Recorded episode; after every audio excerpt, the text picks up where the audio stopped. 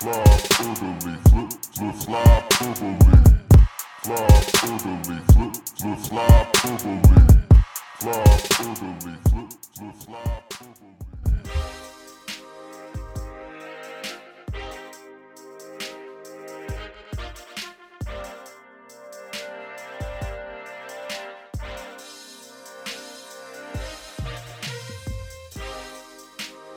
You know, Kurt, there's a lot of sports going on, a lot of sprots going on in the world right now, and you know, we've got a Sixers game, we've got multiple hockey games, just uh, a lot of stuff to enjoy right now.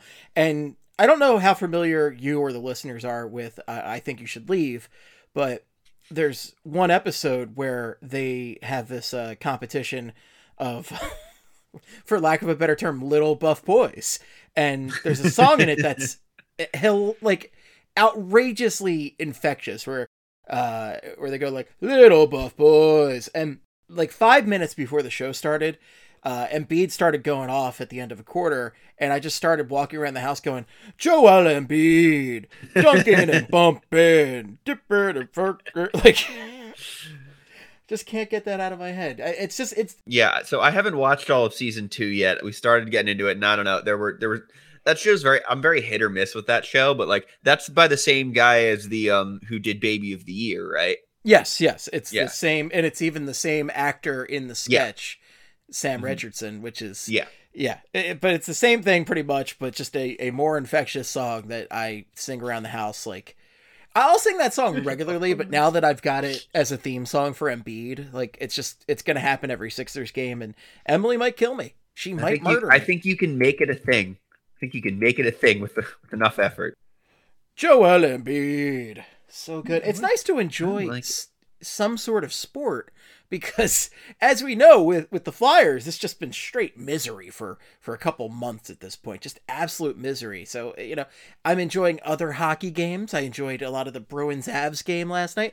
I'm enjoying the Sixers for the most part. Like it's nice to enjoy some sports. as as a wise man said in a tweet a long time ago, imagine enjoying a sport in Philadelphia. We've got the one right now, just the, just the one, Just and it's the not one. the team we're about to spend far too long talking about, folks. No, it absolutely is not. And it's it's just the one who the one where we happen to get the bona fide superstar who is a lot of fun and a badass and gets it. But I will say, despite I I enjoyed parts of the Eagle season more than I should have. I I did want to mention because there's very hyperbole related content that happened in the NFL playoffs, and that would be one Mr. Cole Beasley, Mr. Sorry Not Sorry himself, uh, Mr. I will not get vaccinated no matter what. He sadly did not advance to the AFC Championship, and it just happened in one of the most tragic ways possible. I actually feel bad for the Buffalo Bills and Bills Mafia because this is just ridiculous. But as the statement I've written here is, Cole Beasley endured 80 stings worth of pain when the Kansas City Chiefs beat his Buffalo Bills despite having a lead with only 13 seconds left. Folks, this is how you become the president of the United Hate of America. So I, I think you know this, but um, uh, my my wife's my wife and her family they're actually Bills fans. So last week, so like you know she's gotten more like her she's gotten more into them over the last couple years. Um, you know as it became clear, Josh Allen is actually a good quarterback, which surprised a lot of us. Yeah, I can't believe it. He's actually Yeah. really good. And like this year, as the Eagles were a meandering team and the Bills were clear Super Bowl contenders, like she was clearly getting more into it. And like you could see, and I could see like when they had some tough losses during the year, she'd be like, as as someone who hadn't been that really hooked into sports before, like she's a Mets fan, but there we weren't on the same side when they were in the World Series in 2015. I laughed at her when they lost. Um, but when, but like when they'd lose games, she'd be like, "Why do you do this? Why do you get involved in sports?" And I was like, "Dear, if I could, if I, if I'd known, if I'd known 20 years ago when I started watching this, like 25 years ago when I started watching this." If I could take it back, I maybe would have. But now you're in, and you're you're poisoned now. There's no there's no getting out of it and like we watched that game the other day and like oh to be very to be very clear i was rooting for the bills like i wanted them to win the super bowl once the eagles were out and like and she's you know we were obviously really upset about it but then like a couple then a couple days later it's like tuesday or wednesday she's like when does this get better? I'm like, oh, it doesn't. It, it just doesn't. It doesn't. it doesn't until you win a Super Bowl. and then it gets immediately bad again. Like you might have one year where it's like, okay, this is pretty nice, but then as soon as that team sucks again, you just are the most miserable prick in the world. It's just how it works. Yeah, there's yeah, to a degree, definitely. Like I've definitely been, and we I think we talked about this as it pertained to the Flyers in one of the shows I was on recently. I've definitely been less miserable about sports since the Eagles won the Super Bowl. Oh, for sure, it takes some of the pressure off. Where, but at the same time, like yeah, you you still take losses poorly. And a game like that, I mean, are you a game like that? Are you kidding? Thirteen seconds left in the game. Thirteen, 13 seconds. seconds. Like as an Eagles fan, who has experienced almost every type of heartbreak there is. I've never experienced a 13 second loss like that where like it's a full kickoff and the offense actually drives down the field and ties it. And like in hmm. 13 seconds, I've never as an Eagles fan had to experience that kind of heartbreak. And I've got to give her credit. Bill scored that touchdown with 13 like seconds left. And like we celebrated, and it's like they scored, and then she's and then like she like real quickly like mellows down, and she's like, game's not over yet. Not celebrating yet. I've, I've been watching too much of this game. This ain't over yet. And like deep down, kind of knew. You just kind of knew some shit was still going down in that game. Oh man. Well, that's how I felt during the Eagles Patriots Super Bowl. Oh like, yeah. I legitimately still was terrified of a Brady comeback. And it looked like it was going to happen, even with that Hail Mary going up. You're like, oh my God, they these no. pricks might still take this away from us yeah, I mean, when you know that last drive, they get the ball, or not the very last drive, but the one with the fumble, like they get it back with like mm, under three minutes left, and you're sitting there thinking like, oh god, this is it. This is you can pinpoint the exact spot where his heart's going to get ripped out, and like you watch the play where he fumbles because Tom Brady fumbled late in the Super Bowl, and oh, like wow. I watch the ball bounce right into Derek Barnett's hands, and like all the people I was watching with, it took us like three seconds to actually react to it because we couldn't really believe that that was how this game looked like it was going to end. And like the whole time, like the whole that first drive, you're like, oh god, or that final drive, they're they're like, oh god, they're gonna get it. They're gonna they're gonna take the lead. We're gonna lose, and our heart's gonna be broken. And then he recovers the fumble, and you're like, okay, I feel good now. Like because that fumble was the first spot I feel really good. They go three and out, and it's like, all right, this is a long field goal, Jake. And if you, and if, it's like, okay, if he misses this, they're gonna lose. If he misses this, they're gonna lose. And then like he makes it, eight point game. It's like, okay, feel pretty good now. And then they get that one fourth down on the final drive. And I'm like, oh no, this is this is how we get our heart. This is how we get the gut punch. They they get a touchdown on like a Hail Mary, get a two, and like, you know, he throws it up, got Gronk sitting back there, and he's like, This is gonna be it. This is this is this is the moment. And then it doesn't happen and they win. And we're like, oh my God. Oh my God. The the thing didn't happen. We actually won. I've got a smile on my face just thinking about this because like I, I I remember it so vividly. My living room filled with like a dozen people. Mm-hmm. my South Philly row home does not fit that many people.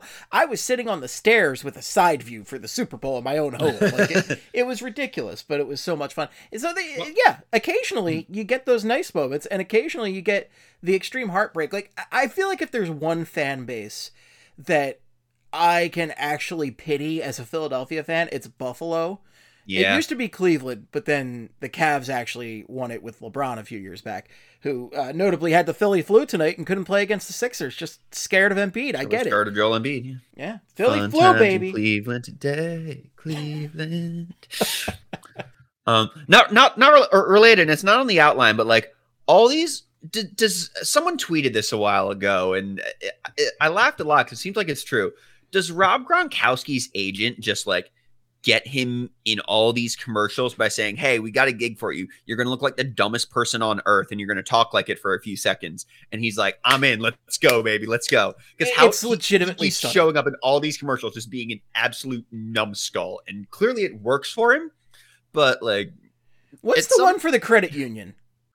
yeah, US or was it? Is that USA? No, that's the that's the insurance for the military. And like at some point, at, some point, you're you're gonna get it right. Like it, it's Rob, what are you doing? oh my god! Like he, this looks like the dumbest person in history, and he's like, "I'm all for it. I'm gonna look like it just." Eh, I I don't get it. I don't understand. By the way, we're having some fun in the Sixers game right now because Carmelo Anthony just got into it with a fan on the sidelines and the fan got booted. So I would love to know what is going on here. This is this is some classic Philly shit right here. I often forget that Carmelo Anthony is still playing basketball in the National Basketball Association. Yeah, and he's on the Lakers bench. Who would have thought? Yeah.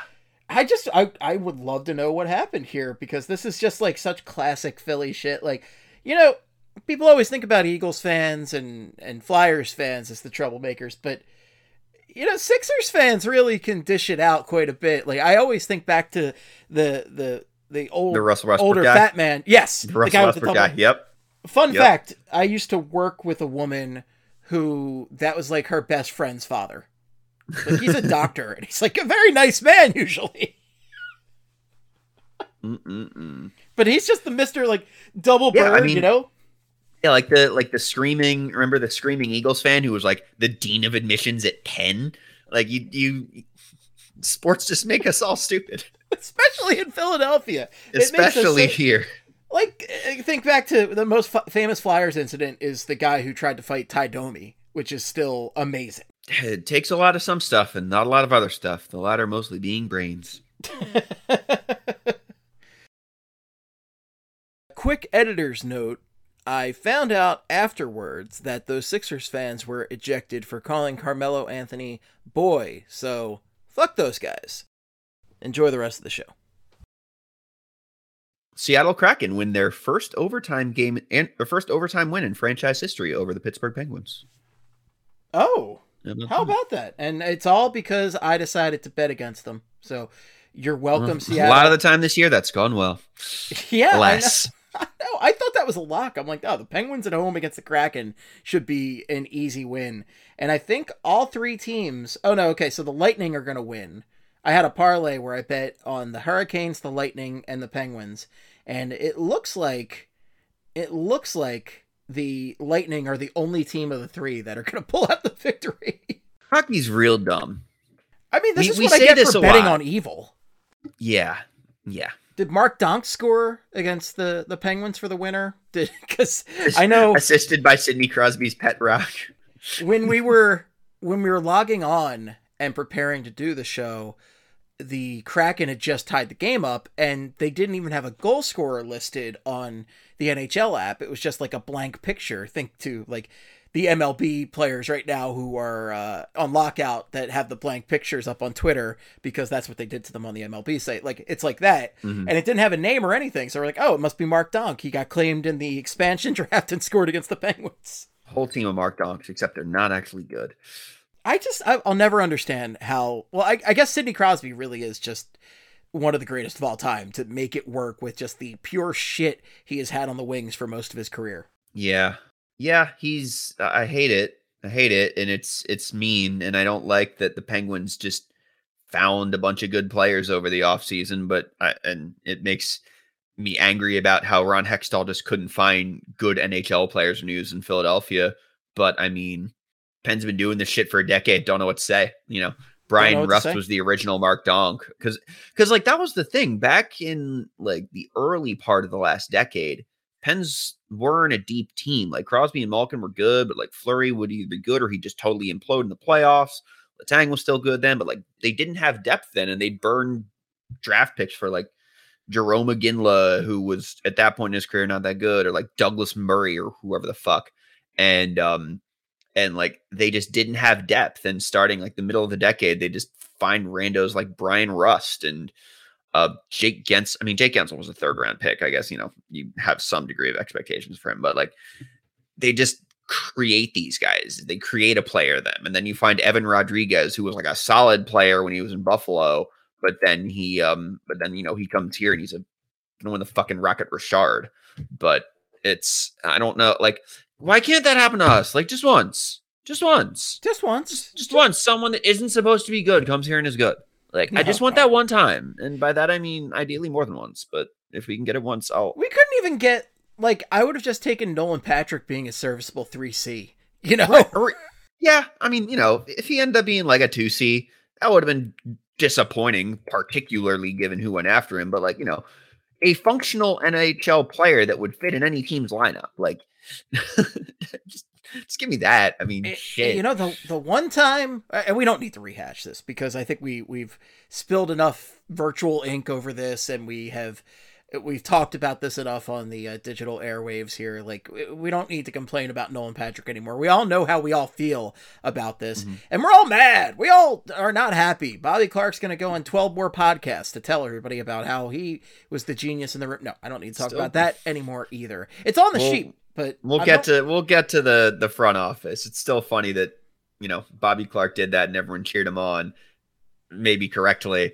And then the front office is like, yeah, so it's all Ron Hextall's fault. So Chuck Fletcher's going to stay. And it's like, whoa, whoa, whoa, whoa, whoa, what? Um, but actually, you know, I, I feel like I need to be nicer. The Flyers do have their uh, their hidden gem, their diamond in the rough here. It's Gerry fucking Mayhew. How about that? Gerry Mayhew, Gerald Mayhew, who is a guy that I, I think I saw pop up for the first time like two weeks ago. I, I, I was doing, I was putting together forecast notes, and I looked at the lines and I said, Gerald Mayhew, who is that? I, I had no idea. I'd never heard the name before in my life. It's the And winter then- of Gerald, baby. Winter of Gerald, and you know, More I talked about this a bit. a lot of people are saying it. Winter of Gerald. I mean, like, I, and if you tune into little plug for one of my other podcasts, I just recorded a Phantoms fix with with Maddie, and we talk about Gerry Mayhew there as well. wow. But I mean, there's very few bright spots with this team right now, so I think it's definitely worth mentioning Mayhew a couple times. And specifically, I I attended the Islanders game last week, which might be the best game they played in like a month, which is terrible because they, They lost it in overtime. in a fucking shootout where they went 0 and 9. One of the worst shootouts I think of all time. It was just we just it was so anticlimactic. We were just sitting there like, oh, is this still going on? I was almost relieved when it ended. But my favorite part of that game was my dad thought that Mayhew's name was Mayhem. He's like, oh, look at Mayhem there. And I was like, it's Mayhew, but I like Mayhem. I'll call him that. That's great. And then JJ said it the other night on the broadcast when he scored that ridiculous video game goal.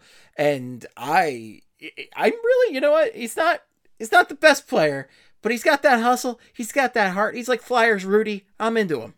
I mean, look, look, look. I'm not sitting here saying the guy's, you know, an all star or even a second liner, but like two years ago in the AH, or yeah, two years ago in the AHL, had 39 goals in 49 games. Like Oh, it is wow. possible. Like he may just be a quad A guy who's having a little bit of a good time right now on a team that just has nothing. But like it's possible he's a dude. It's possible he can play a little bit. And like, you know, in other stints with Minnesota, and of course, all the players we get are from Minnesota. He, you know, didn't particularly impress, but I mean, he was a point a game guy in the AHL last year. He wasn't quite that with the Phantoms this year, but the Phantoms are terrible and also have had injury and COVID problems throughout the year. So I wouldn't put a ton of stock into that. Like, it seems like he can play a little. He's definitely got some jump. Yeah, I mean, the line, I forget which of the two games it was this week. Um, I think it was Monday night where he and Frost and I think it was and nominally if the team's fourth line, was probably the best line that they had that night. He can play a bit, it seems like. I mean, if everyone's healthy, I don't know if he should be playing, but it doesn't seem like everyone's going to be healthy anytime soon. So why not? Yeah, why not? I, if, let's ride the wave. And I'm personally, we're, we're going to get to this shortly, but I'm all aboard the tank train and the sell train fire sale all day. We're having a fire Oh sale. my God, we're having a fire sale. Yep, Tobias, we are going to have that fire sale, and I'm all about it. It- It's just uh, have that fire sale. Let's bring in some exciting youngsters. You know, I'm going to channel Tom McCarthy and go, look at these youngsters. It sound like I'm 75 years old, but Get some youths. get some youths, some youths, youths. it's I anybody with any ounce of excitement is good for this right now because as we have said, this is a miserable time to be a Flyers fan. It's a tough team to watch. There's very little joy in Mudville. So to see a guy like Mayhew, you know, the, the methods of Mayhew is what I named this segment here on the sheet. But oh, after a terrible band, terrible band, one of the worst I've ever seen in concert. But I it was at Ozzfest. I didn't see them in particular, okay? But I I'm just happy he's here and having fun and doing stuff because the only other guy who seems to be doing anything on this team is Claude Giroux. Man, if you told us back in September, we'd be say we'd be pointing out Gerry Mayhew as one of this team's bright spots. I'd have had a lot of questions. Yeah. I mean, it was it was always possible, and like you know, we may talk about this some when we talk about the press conference. It was always possible things could go wrong this season, but like this is really wrong. That Gerry Mayhew was our most shining bright spot 43 games into the season.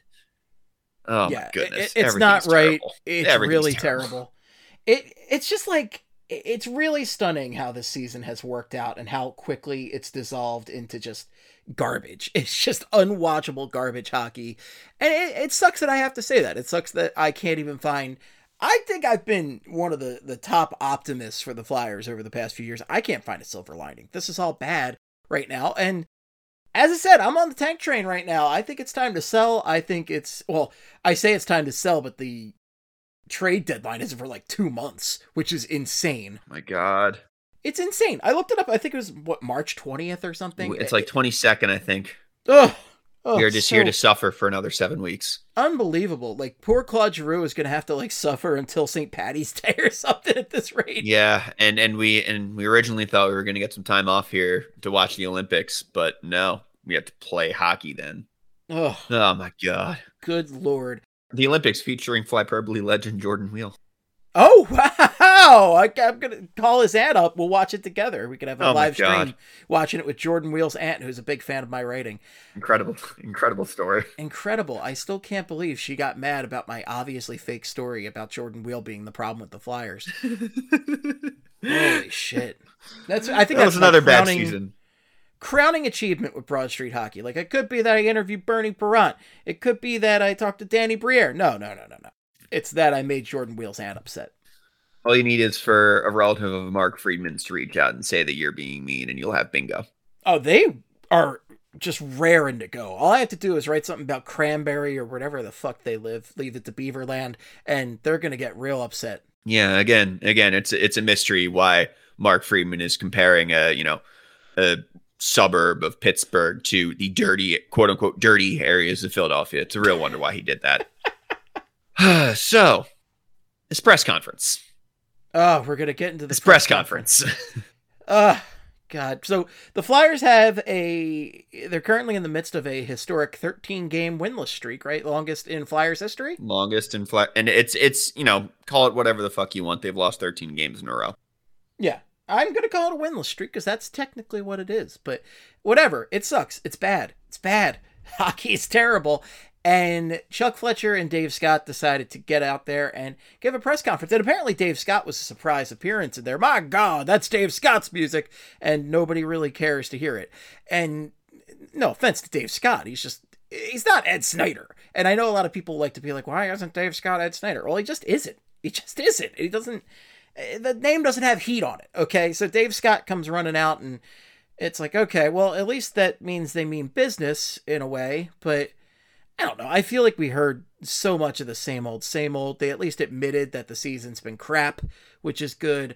They seem to heavily imply that Claude Giroux will be traded and is not a part of this core moving forward, which I thought was interesting. Yeah, I mean, so I I didn't watch the full press conference. I had some things yesterday, but I've I've you know seen some of the highlights, read through the whole transcript. Uh, if we reference it at any point on this uh, discussion, Bill Meltzer posted a transcript of it, so thank you to him for that. It seemed like they said a lot of things that are sort of that are hard to either, you know, tie together with either reality or other things that were said during the same conversation. Like so again, they they heavily hinted that Claude Giroux is going to leave they or get traded. Like they said, it's his choice, but you know, let's call a spade a spade here. If Claude Giroux, and like I don't mean this in a how dare he, he's not loyal kind of way, God forbid, anything but that. But if Claude Giroux really still wanted to be here and like knew from the start he wanted to be here no matter what, he'd have signed a deal in the offseason. He just would have. And he did not because clearly he wanted to see how things went this year. And the Flyers are where they are. He that dude's gonna get traded. And I mean, who knows for what? Who knows for how much? He has a no move clause, so he's got a lot to say here. But it seems like he is going to get traded. And that's the right move. If you can get extra draft capital, uh, you got it, you know, you got to do it. And especially in a season like this. But I don't know, but I don't know how you go from that to also saying we expect to be good next year. I don't remember what the exact quote was, but it was basically we expect to contend next year in the same breath. And I, I just don't know how you do that unless you think that getting everyone healthy is going to solve everything. And, and not even, and it's not even just that. Like sh- you basically need, and this is something I'm working on writing. This is something I'm working on putting together for an article. But basically, if you like what you think about what has to go right for the Flyers to, as Dave Scott and Chuck Fletcher seem to think they will, what has to go right for them to contend next year? And it's basically everything that you basically need everything that happened in 2019 20 to happen again, which is to say, Sean Couturier is a Selke caliber player as opposed to the, you know, competent top six center he has been this year, though obviously he's been playing hurt and when he's been in the lineup at all. So you need him to you know, come back from injury at that level. You need Ryan Ellis to come back from injury at the level he was at when he was in Nashville and stay healthy. You need, you know, Travis Konecny to be the first line winger he looked like two years ago rather than the second line winger he's been since then. I know some people have decided that Travis Konecny is like not an NHL player. Guys, he's fine. He's having a bad year, or he's he's having a bad year, and he's still like scoring. It's like a fifty point pace. Like let's he's just, like let's the third the guy's scorer a sec- on this team the guy's a second line winger on like any NHL team. The question is whether he can be a first line winger because that's probably what the Flyers need to contend. And like you can go through the rest of the lineup. You need Kevin Hayes to bounce back from core surgery and be a you know good to see again. You need to find more good players, and you know how the Flyers do that with their current cap situation. I truly don't know. Like they need to have some things up their sleeve. Like maybe maybe they've got some good hockey trade in mind. Maybe they maybe they think they're going to win the lottery, which obviously there's only like a 20 some percent chance at absolute most that that's going to happen. It's probably not, but maybe they think something like that. Maybe they think they're going to get John Hockey, which like that sounds like a joke. It could happen though. If it could you know, happen. He's a free though agent. if they look like though if they look like this and John Hockey's a free agent, he might not want to sign here as much as it would pain his Flyers loving heart. Well, I guess the question would have to be: Is do they clear? Well, number one, they have to clear a significant amount of space to. They sign have four thousand like dollars of cap space. Yeah. four thousand dollars of cap space. Like I went on Cap Friendly two days ago, and I tried to maneuver it to sign Johnny Hockey because I didn't realize he was a free agent this offseason, to be honest. Uh, I did notice that half of the Penguins from like three years ago are uh, free agents this offseason. So I figured let's just sign them and really just make Pittsburgh mad, which would be hilarious. But I digress. Uh, Johnny Hockey, I feel like the thing is like you would need to a clear out enough space to give him a competitive offer, and then b like you'd really have to make him a, a guarantee or a promise that like okay you're going to be the guy and we are going to focus this team around your needs and you being the guy which is you know a, a lot and there's just so many things that have to fall into place they have to sell so many pieces they have to clear so much cap space it, chuck fletcher's got a lot of work ahead of him and i do not envy that man and like, don't get me wrong, Johnny Hockey's great, but he's turned. He'll be 29 when next season starts. Like, if you're bringing that guy in as your centerpiece, don't get me wrong, still an incredible player, but like, if that's your the centerpiece of your franchise, like, you you, you got to have the other stuff in place like now, and it's not clear the Flyers do. Right. I mean, that's the situation we're just leaving with Claude Giroux, presumably, because Claude Giroux's been the centerpiece of this franchise for uh, just about a decade at this point, and it has not worked. It simply has not worked, and he's still the best player on this team, as Chuck Fletcher pointed out, and mm-hmm. he's 34. And it mm. just that can't be the case. You can't have a guy in his mid 30s be mm. your best player unless, you know, it's Sidney Crosby or something like that. Which no offense to Claude, I love Claude, but he ain't Sidney Crosby. Yeah, and and you know, not that you're going to disagree with what I'm about to say here, but to clarify, I think what you just said, like there were definitely there were points at Claude Giroux's career in which you could win a Stanley Cup with him as your best player. It ain't that anymore. Like he is still a top line NHL player, but if he is your best player at, this point in his career, I think as as Chuck Fletcher said, he was drafted 16 drafts ago, like 16 years ago. That can't like the idea surely when Ron Hextall took over was that he was going to find like the next generation. Because like Paul Holmgren's tenure as GM, say what you will, fun time for most of it. He um he didn't draft those. I mean, he didn't draft in the first round most of the time, period. And Sean Couturier was the closest they got to that guy. And like, you know, at his peak, there are probably people who could th- who think he could be the best player in a cup winner. Um, but he was certainly like, you know, a 1C. But that was really the closest they got to getting like the next generation a player here. And I mean, shit, he's only five years younger than Giroux for that matter. He was five, drafted five years after Giroux. You know, uh, uh, we we harp on this. We talked about it a little already, but Nolan Patrick was supposed to be that, and he just wasn't. And you know, when you and all their other draft picks have been not in the range where you find those guys. I mean, Ivan Provorov was the highest one. He was seventh overall. And I mean, right now he looks like a top four defenseman who is not a franchise cornerstone. And I mean, otherwise, you know, you've been drafting in the teens or the 20s. And like that was always the risk with what Ron Hextall came here to do. And, you know, not to really go down this road, but you think about it. And like we we talked about this one of the times I was on recently. I think the show right after uh, Big Al got fired. We talked about this, and like Ron Hextall's draft record wasn't terrible for what he was given. It wasn't terrible.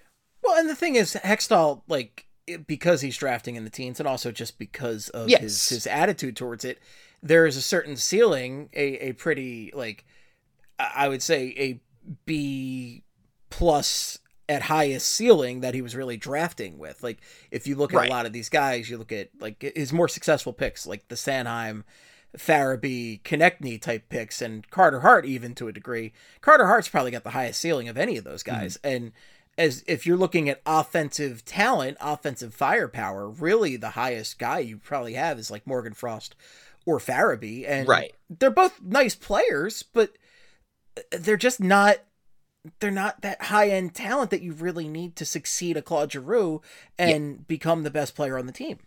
Right. And yeah, so if you're if your plan is don't bottom out, um maybe you can make it work, but you've got to just absolutely nail the draft picks. And like we said at the time, you kind of have to get lucky sometime.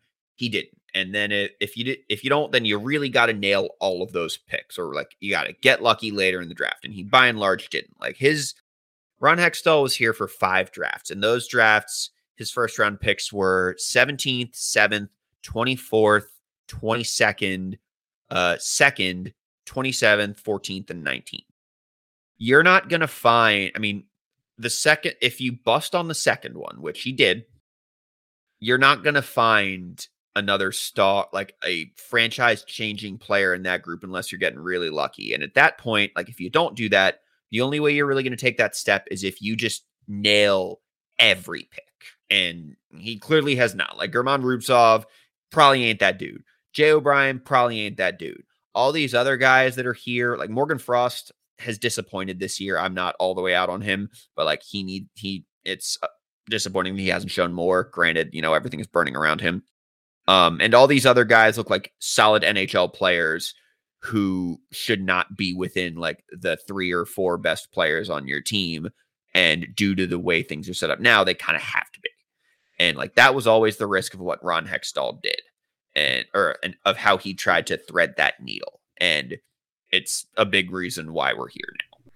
Yeah, absolutely right. It's a big reason why we're here now. It's just, yeah, it sucks, and I, I at least like that Chuck Fletcher came out and and acknowledged that was an issue, and that it is tough to find that kind of player. I I really do wonder what they're gonna do about it, and I don't know. I think other than that, though, I didn't really find too much new and wondrous about this this press conference right here uh any other takeaways you really had based on what what chuck fletcher or dave scott said Yeah, I mean, not to let Dave Scott off the hook, but as as has been pointed out, like say what you will about what an owner should be, but like if you can get past for a second the fact that he is not Ed Snider and that Ed Snider's exist so rarely in sports nowadays.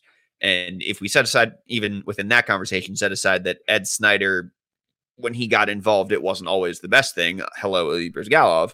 i mean the closest comparable i can think of in another sport to ed snider is jerry jones I, I was I was sort of thinking Al Davis, but al davis is also a great compare they're honestly it's all the same thing right it, like these are owners uh or i guess an ed snider yeah, no, I wouldn't say he was involved with Jerry CEO. Jones because Jerry Jones is legitimately the general manager of that team as well. But like Al Which Davis and in that like you shape the franchise around like you know the franchise was sort of shaped around what you wanted it to be for a long time and like owners like that just rarely come around anymore partly because the people who buy sports teams nowadays are you know people who are in it for money like they just are you know and like Josh there- Harris from there- the Sixers. there may have been a point where Ed Snider was that, but it, like it clearly became, you know, this was clearly, you know, a, a passion project for him. You know, it w- this was something he cared about with like more than anything in his life.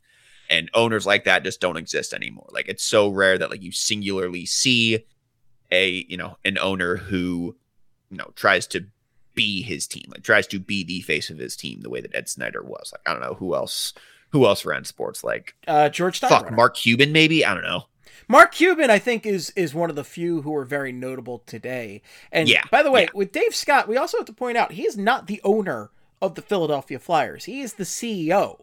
Like he is not he is not the sole owner of the Philadelphia Right. Flyers. It is Comcast. Dave Scott is a spokesperson for Comcast that deals with the team and manages the team, Mhm. but he is not like an owner. Like and even Ed Snider in his later years wasn't. He was the chairman, but like it's it, it, he still had that ownership but like george steinbrenner mark cuban like obviously george steinbrenner had passed but um there's not really that many people nowadays like al davis's son mark davis with his prince valiant haircut What is Like, that hair, man? is that harry is rich he should be getting great haircuts i get good haircuts for like 30 bucks so why is this rich man not get anyway i digress yeah. he, he definitely looks like somebody who was dropped on his head a few times. What I didn't say that, but Mark Davis obviously is one of the more visible owners nowadays. Jerry Jones is obviously still around and being a piece of shit.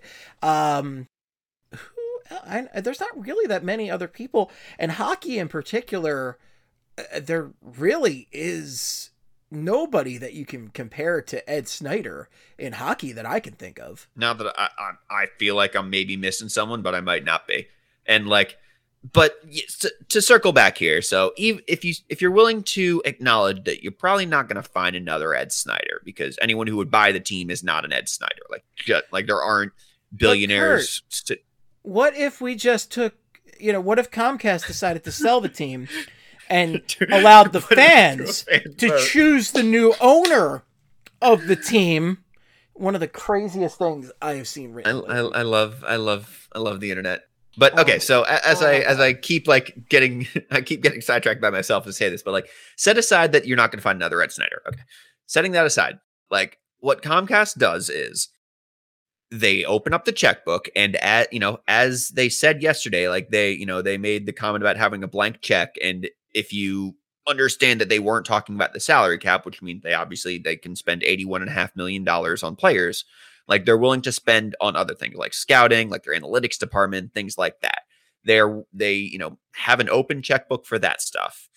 And they and dave scott it seems like is largely willing to let the hockey people make the decision so if you want to question dave scott it's you know for not being ed snider which again is just not really a you know he's not going to win that battle and if that's and if that's your standard there's probably no coming back from that you set that aside if you want to criticize Dave Scott, it's because you don't think he's picking and listening to the right guys. And maybe you don't. Like maybe you sh- maybe you could look at this and say like he like Chuck is selling him, you know, Chuck's selling him snake oil at this point. Get him out of like he's got to be able to see that or like he you think he should be angrier should be more willing to, you know, hold people to account for what's happened this year. But you know, purely from an ownership perspective, like I don't know unless you want him to fire Chuck Fletcher and he hasn't, I don't know what more you'll want. And that's not say he's doing a bang up job, but like I mostly want to not have to think about my owners. That's the thing. I mostly want to not have to think about them at all. And the only reason we're thinking about Dave Scott is because we kind of want Chuck Fletcher to get fired. Like that's the only reason we're talking about him. even Ed Snider, like one of the last big splashes I remember Ed Snider doing was the Ilya Bryzgalov move, which was a disaster, a disaster that this team will be paying for for at least five more years, and which is wild to me. But so funny. God. you know, like I, I, that's still a stunning move to me. But going back to Dave Scott and his role and everything, Dave Scott's really only had one hire, and that's Chuck Fletcher, because Yep. as many people seem to willingly forget, Ron Hextall was Ed Snider's pick to take over. Ed Snider wanted Ron Hextall to try something new with the club. And I know people act like Ron Hextall is like a, just an all time villain for the Flyers, but Ron Hextall tried something new and it didn't work. It's that simple. He tried something new, didn't work. And the Flyers need to do something new because the Flyers have not won a Stanley Cup, and we all know this since the mid 70s. Oh, wow. But uh, this franchise is this. like uh, they've needed to evolve for a long time. And Dave Scott can't just write write checks, right? And and pay money to get the Flyers out of this. That's what they used to do. They can't do that. They spend up to the cap every year. They do. And it's not about that. You have to be smart within the confines of the cap because the NHL cap is not like the NBA cap or the NFL cap where you can get creative and do weird shit like Paul Holmgren did to a degree. But like it's pretty strict for the most part. And you really can't like it's not baseball where you just have to simply spend over a limit, right? And pay extra money and the Phillies just refuse to do that. It's not that. It's not like they're cheaping out. Like they just they just fired Alain Vigneault, who they're going to pay millions of dollars to for a couple years to not work. Like this is a clearly they're willing to spend money, and I think Chuck Fletcher's a smart guy. I think he's a good hire. I, I don't necessarily know if he's the right guy for this next phase of the Flyers. I think it's also like Ron Hextall, where he was well intentioned. And I thought he made a lot of uh, good, interesting moves, but it just hasn't worked out. I but I don't think that's like severe incompetence on Comcast's part. And yeah, they're not as personal about it as Ed Snider, but like who is, as you said. Yeah, and and you know, and we can move on from this here in a minute, but like if you want to talk about, you know, is he straying from the is the franchise like straying from the Flyers way, it's important to note that like he has senior advisor, like people he listens to that are like longtime fixtures of this organization, including, you know, the greatest flyer of all time, Bobby Clarke, who is still in the front office and still like, a significant part of the front office from what it sounds like. So, you know, as he's going out and shit talking the old guy, like remember, he is still like part of the group that's making decisions. And like you have plenty of guys like that that are still around. And, you know, and a point that was made on not this not this week's BSH radio, which is very good. You know, came out earlier today. They talked about it on. A, they talked about the press conference basically the whole time. Um, worth listening to though. If you're here, I'm sure you're listening to that already. But as they talked about last in last week's episode, um, you know, Mike Sielski, we've made fun of him a lot because he has a, a lot of bad opinions. But you know, when Craig Berube came here and he started talking about a cult, and Mike Sielski was the guy who was banging the drum about all this culture change shit a lot of people agreed with him. And somehow now we've swung all the way in the opposite direction. Now that Ed Snider is gone, a lot of people have swung all the way in the opposite direction because things aren't working. And like we want to go back to how it was before when Ed Snider was here. And yet eight years ago, we all like people wanted him, you know, people thought that the Flyers needed to abandon what they were before. And now that we're losing differently, they think we need to go back to what we were before. It all just sucks because we're losing and we want to fu- and when you lo- and when you're losing, you say we got to do things differently. And whether that's what it was before or something new, I don't fucking know. But we're all going insane from this season. And the last 5 and really the last like 10. We've been going insane since Jagr left basically. Yeah. Only other thing that was interesting that I wanted to point out, a lot of Danny Briere talking there, huh? A lot of Danny Briere conversation in that uh in that presser. Oh wow. Yeah, there was. And what do I have on that? I think it's from 32 Thoughts. Uh yeah, so this is mentioned I have a bunch of notes from 32 Thoughts from the past couple weeks because we did not do a Fly Flyperbole last week.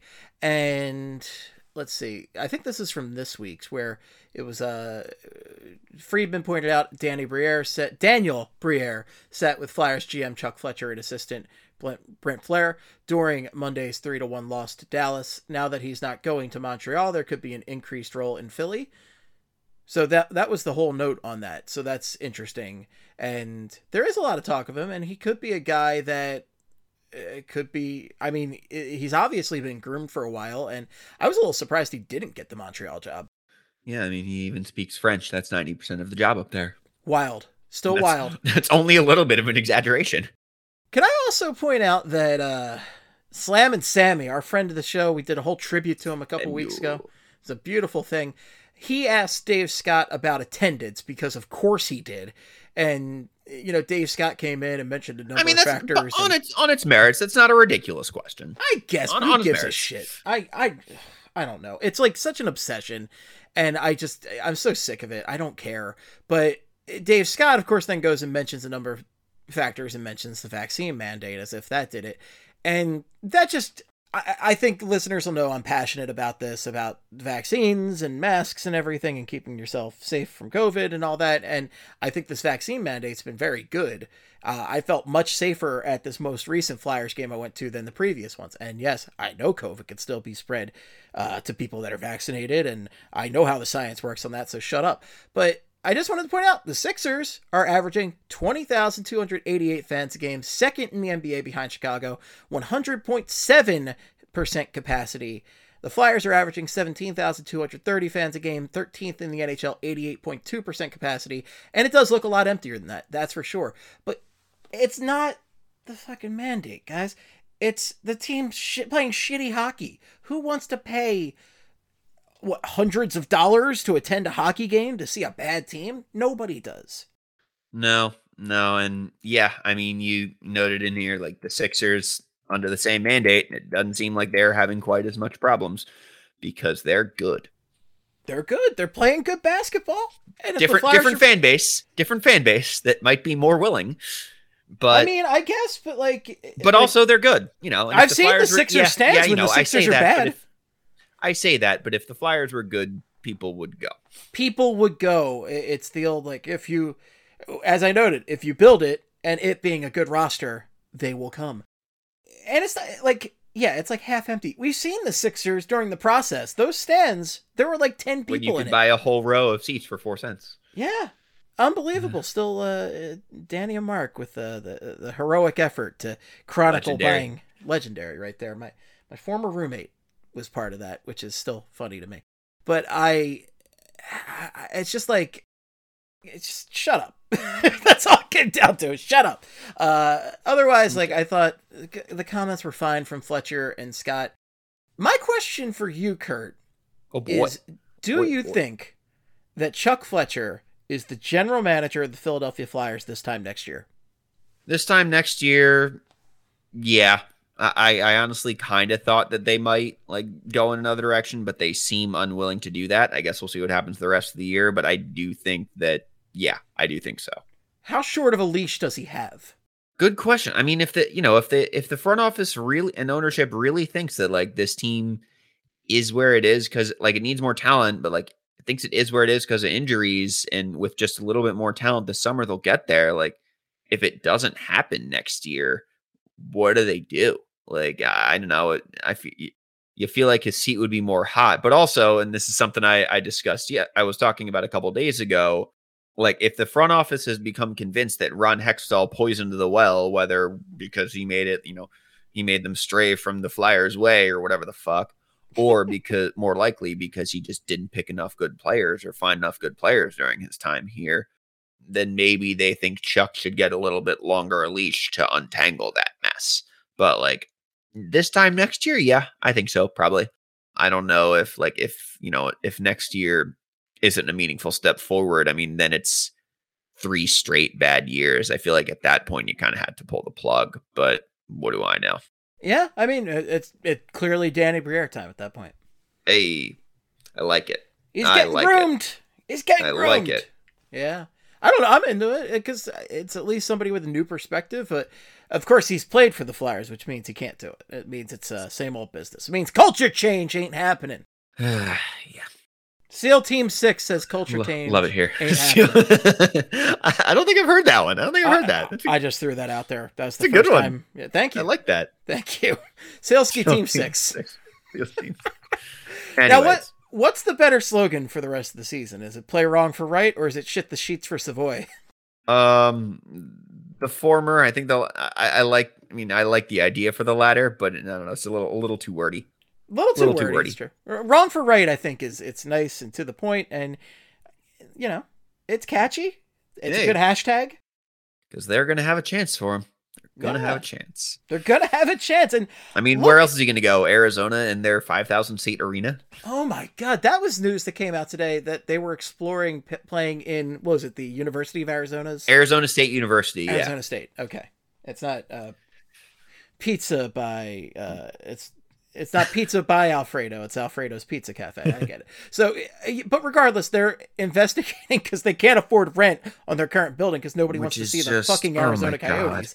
They're looking at playing in a five thousand seat arena, and it's just insane to me that Gary Bettman will not like move this franchise. I want it to work there, but it just like every time it seems like it might, it just fucking doesn't, and like it sucks. And I want it to, like it's a it's a great market if you if they can make it work. Like, you know, I mean, it's fuck what like the sixth largest market in the country or something like that. I, Like, they it- you know, technically had- just surpassed Philadelphia because they. I read it was because of sprawl. Fuckers. Yeah. They have all this just this huge sprawl area that they call Yeah, Phoenix. yeah. So that's you know that's what it is. They don't even play in Phoenix. Give me a break. They can play anywhere. But Vegas too. Let's do it. Right. Yeah. I mean, I want it to work. It it just increasingly doesn't look good, Five thousand seat arena. Like they're gonna be. Do they even have? and it's gonna look it really bad when that doesn't sell out. Like, let's let's be honest here. Oof, it's just a disgrace. But the the Coyotes just, despite having some of the most fun jerseys in NHL history, because those are fantastic jerseys, but Mhm. it's just not work. It's never worked. It's never going to work. And um, apologies to Auston Matthews, who's pretty much the only hockey player to really come out of that market because of the Coyotes in particular. But like otherwise, If you I- count Sean Couturier, which we probably don't, he was born there and then he, you know, moved. yeah, But he probably yeah, moved because there were no Coyotes.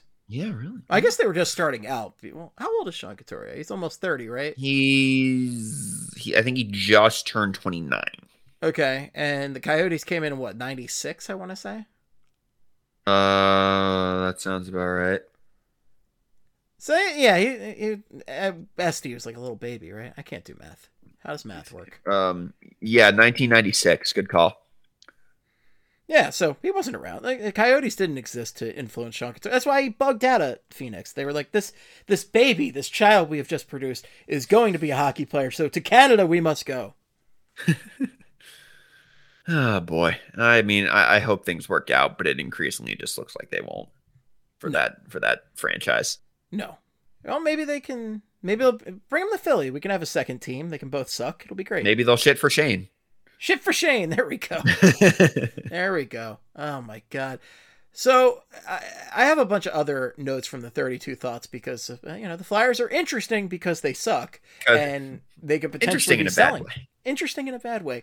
So a couple notes here. Uh, first one here: if Philadelphia had been willing to take a late round pick for Martin Jones, it's possible he would already be an Edmonton Oiler. But the Flyers wanted something better and felt the market will strengthen as we get closer to the deadline. So that, that's interesting that Martin Jones is already being fished over and might be a potential trade piece and makes a lot of sense. He's been better than expected here this year and I, I don't I feel like you could plug Sandstrom in or somebody and you'd be just fine. Yeah, I mean, this was interesting. And like reading the rest of what he said, like he said, he doesn't want to trade his first rounder. And I mean, I cannot imagine that like that was seriously in conversation for Martin Jones. I, I just can't imagine that. No. Um, but like, I mean, if you're getting, if you can get even just like a mid rounder for him, like, I mean, it says here if they'd willing to take a late round pick. So let's assume that's like a six. Let's assume that they were offered a six for Martin Jones A six or a and seven. they yeah. said no. So like how how much do they think they can get for him? Because like again, there's a decent list of guys in here that um that are on this you know are in this uh thought here by by like Friedman, uh Georgiev, Holtby, Ville Husso, uh Khudobin, Korpisalo, Vanecek, Varlamov. Like there are a lot of names on that list, and I mean, I guess like you might still be able to. Yeah, I mean, you might. I mean, you know, Jones has flexibility, and that you know he you know is an is an expiring like he might be an upgrade over some other teams, some current backup situations, but like. I feel like you're getting greedy if you think you're gonna get a whole lot more than that. Who knows? I could be wrong. Like maybe that he's got a maybe Chuck's got a good sense for the market, but maybe he doesn't. But yeah, I mean, if you can, and we'll talk more about the other folks you can sell, but if you can get like a really a five or above for him, I think you just take it. And yeah, I'm not. I am on record as not the world's biggest Felix Sandstrom guy, but at this point, who fucking cares? Who cares if you really want to dedicate a dedicated backup? I'm sure there's going to be a guy next year. It's all about getting draft capital right now, and Right. I really like. uh, This is why I'm bringing up the the sale stuff already, the fire sale stuff, because I really do want the Flyers to sell as many of these guys for assets as they can. I felt like the Flyers really made an effort in the offseason to get character guys in here and a few older guys that they really could use to to try and get over the hump and make a better locker room and environment and it just has not worked. It has not worked Nope. between injuries and also just the hockey has not been good. It has not been good. So because that hasn't worked, I feel like and they also have a lot of expiring contracts. So there's just a lot of guys to sell right now and if you really want to do a quick rebuild, what was the term that Chuck used? It was like a Aggressive retool. an aggressive retool. If you want to do an aggressive retool, it's about having draft capital, things that you can move in either trades or just drafting guys and building up the system again and taking some risks on guys. More picks you have, mm-hmm. the more risks you can take. Yep. So Jones is one. Um, you've got a few other guys, and again, as, as we sort of said, with Drew's the most prominent and obviously important case, but it's hard to align. We like our team, and we think this team can contend next year. With we want to sell off all our uh, our UFAs, unless you think you bring them back in free agency, which rarely ever actually happens. But it, you know, there are other guys out there, most notably a um, a certain large right hand shot defenseman. Yeah, who the Flyers paid a pretty penny to get in the first place, Rasmus Ristolainen, who, if this guy is not signing here, and there's another Elliotte Friedman thought on that, Mhm. you really have to move on from him. Like, you have to have a good sense, and, you know, thankfully there's a little bit more time to figure it out, but, I mean, I, I think listeners of this show, and all apologies to the Wrist Alliance on this, but I think listeners will know we're not the biggest fans of this guy, and uh, the note from I think this was two weeks ago on 32 Thoughts. Uh, Friedman said, 13 Dallas has increased efforts to move John Klingberg in the minds of everyone involved. It's time. 14 another unrestricted defender to watch is Philadelphia's Rasmus Ristolainen. There was a time this was headed in the direction of the player testing the market. We will see if it changes. So that was two weeks ago, and that kind of seemed to imply that there might be a chance the Flyers sign him. And I almost feel like we we feel like it's headed the other direction at this point, which if Ristolainen wasn't very happy with his experiences in Philadelphia so far, I don't think anybody would blame him. No, of course not. I mean, he was in Buffalo for eight years. He has no reason to have particular alliances to Philadelphia. I mean, he seems like a good dude, seems like they like him, but he has no reason to have, you know, loyalty to this city or this franchise. And I mean, if I were him, I I watch what happened in my one year here. I'm like, didn't I just leave this? Yeah, I mean, if I I think if I were him, I'd tell the Flyers it's going to take some exorbitant amount of money for you to pay me. And like, I just, we just have to hope Chuck Fletcher does not take that as a challenge because, like, I think he knows that after giving up a one and a two last summer, you can't let that guy walk for nothing. And like Fletcher said in the presser yesterday, like, we traded for him with the intent of re signing him. Of course, you also traded for him with the intent of competing this year, and that shit ain't happening either. So, you, again, like they there's a number, hopefully a number they have in mind, and if he isn't willing to meet it, then yeah, you got to trade him. And I mean, again, for the same reason that they gave up a lot for him, they could get a fair amount back. I don't know that they could get everything back that they traded for him. It's very feasible you could get a first round pick for him and maybe another pick. Like absolutely possible. I would take a second back for him. I was just like so upset at how much they gave for him in the first place. And what are your thoughts on how Ristolainen's look? I know we talked about him early on when it was a little bit more like he had his staunch defenders and he had uh his people that really hated him and it feels like the the takes on him have cooled a lot and haven't quite met in the middle but you know th- that certainly isn't as divided as it was Eh. Once a week on Twitter, an argument, a big argument breaks out about Rasmus Ristolainen, and I just like, uh, here's what's going to happen. Uh, and like, I, I am announcing this now that if the Flyers do trade Rasmus Ristolainen, I will say what I'm about to say, which is give my opinion on him in one tweet. I will turn off replies for that tweet. I will mute any conversation and I will never talk about the guy again because God bless him. I just don't want to do it anymore. But since you kindly asked, um, he's probably been like an, I don't know, like a number five, like a, a number five caliber defenseman this year. Like he hasn't been the problem. He's probably been a little better than I thought he would be. I would not by any stretch say he's been great. I would not say he's been like a no doubt second pair guy. He's certainly not worth a one and a two to have the guy for less than a year. He has not been terrible, but I, you know, he has, he definitely has like visible defensive gaffes while he's out there. And like the idea that he's, you know, this, this reliable defensive presence seemed silly at the time. And if that's what you're watching when you watch him, we're just not watching the same hockey games. Like he is a risk taker. And sometimes that's fun to watch, but like he gets caught out of position a lot. And it's it's not what you want from that guy. So like is he is his game without, you know, redeeming qualities? No, he can he can play some. He's probably in being out of Buffalo has made him look better, but in my opinion, but I still would not like on a good team where he isn't asked to do much and where you can like settle him down and maybe like get some bad traits out of him, like get some, you know, some of the bad behaviors that were sort of ingrained into his um his mind in Buffalo out of him, he might be like a number five. I don't think that I mean, but it's hard to move off of where, you know, where I had him coming in, which is like if this dude can be a competent third pair defenseman, that's good. I wouldn't call it a win given what the Flyers gave up for him. Obviously, you're not giving up a one and a two for a competent third pair defenseman, but like relative to my expectations, that's fine. But that's also not even close to good enough for what they gave up for him. And that's why you kind of have to deal him if you can. Yeah, I think at this point it's about recouping a little bit of the loss. Like you, it, it, was worth it to kind of give him a test drive, right, and see if this is the guy that you really think he is. Because eh, eh, most GMs, at least old school GMs, will look at him and look at his raw physical attributes and just see his fear, you know, his pure size, and say, "Holy shit!" And he's a right-handed shot, and he can, you know, he can pass a little bit, he can shoot a little bit. Like, oh man, this is a unicorn. This is like an amazing player and it just doesn't translate like you would think it was just based on uh, what you see on paper. And i'm not talking about statistics i'm talking about like his actual physical attributes. Right.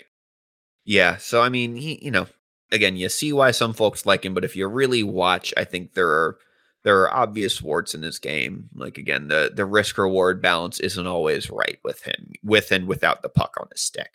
So i don't know. Uh, he's not terrible. He's not terrible. He's not terrible I was saying this to Maddie on the Phantoms podcast that the one thing I want him to do is clear the goddamn crease. And that's the thing he does not do. And it drives me yeah. insane. Because all I want out of a big physical guy, or there's two things I want out of a big physical defender. I want him to, you know, hit guys, which he does do. Eh, maybe not maybe not as bone crunching as I thought it was gonna be. If I'm gonna, you know, pull my caveman brain out for a minute, like no I really body big hag, am I right? Oh, oh, oh, micro hits body big hag not that you know the the wrist alliance maybe is not shuddering in the stands from the the physical Dan- like sometimes he lays a guy out big time, but like I was expecting some more like 90s level hits from him, and I'm not really seeing that.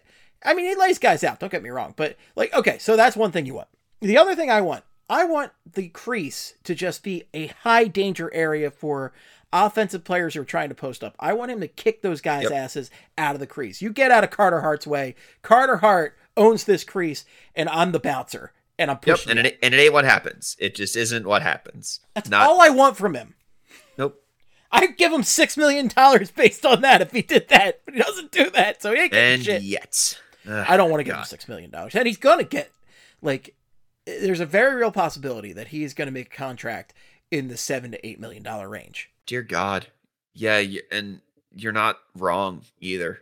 My goodness. It's stunning. It's stunning. And if you can trade him now and not pay that price to because that's a big cap hit. And we've mentioned the cap a few times because cap is so core to building up a good team. And if you're spending a large chunk of that cap on Rasmus Ristolainen, your hockey team is not going to succeed. No, doesn't seem like it. Yeah, I mean, I don't, I don't feel like I need to dunk on the guy anymore. Like I've made, I've made my opinion clear. Like he's a, he is an NHL level player who is not as good as a lot of people think. So it goes. if he made like three and a half million, I think it would be perfectly fine because then you could put him on like the bottom four pairing, you know, and you wouldn't have to think about him. Like if he honestly played like Justin Braun a little bit more, I'd be pretty hmm. happy. Yeah, no. Again, he's a he's a risk taker who people have convinced themselves is like a solid stay at home defenseman, and it's just not his game. But he's taking risks on dumb. The shit. end result like, is he's not great at either side of the equation. What drives me nuts is he takes risks to like hit guys, and it's like, Yeah. no, don't do that. Like if you're gonna take a risk, take a risk like fucking Keith Yandle, which is like. Keith Yandle's one risk is like, oh, I can get this, I can pinch and get this puck. Oh no, it's going the other way, and there's another. oh, I've given up goal. a shorthanded goal.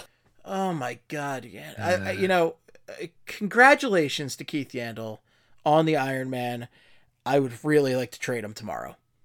Man, hey, look, man. At this point, if you want to tank, and again, I'm not trying to be mean, but if you want to, if you want to lose games, keeping that dude in the lineup ain't the worst thing in the world. He, I, he just seems like such a nice guy Yeah, and a positive influence. He thanks his Kevin goaltender. Hayes' He best friend. sunk, and I just he's just not. He's just not good, at things. No, Okay. he's good. He can still shoot the puck and pass pretty well, but that defensive side, him and Erik Gustafsson could just you know they're Spider-Man pointing at each other Oh defensive skills wise. Yeah, yikes. Oh, yeah, that's true, isn't it? Um, but no, if you can get something for Keith Yandle, you do, which I think brings us to the next part of the outline here. Our tradability tiers for Yes. your mind, our Philadelphia Flyers.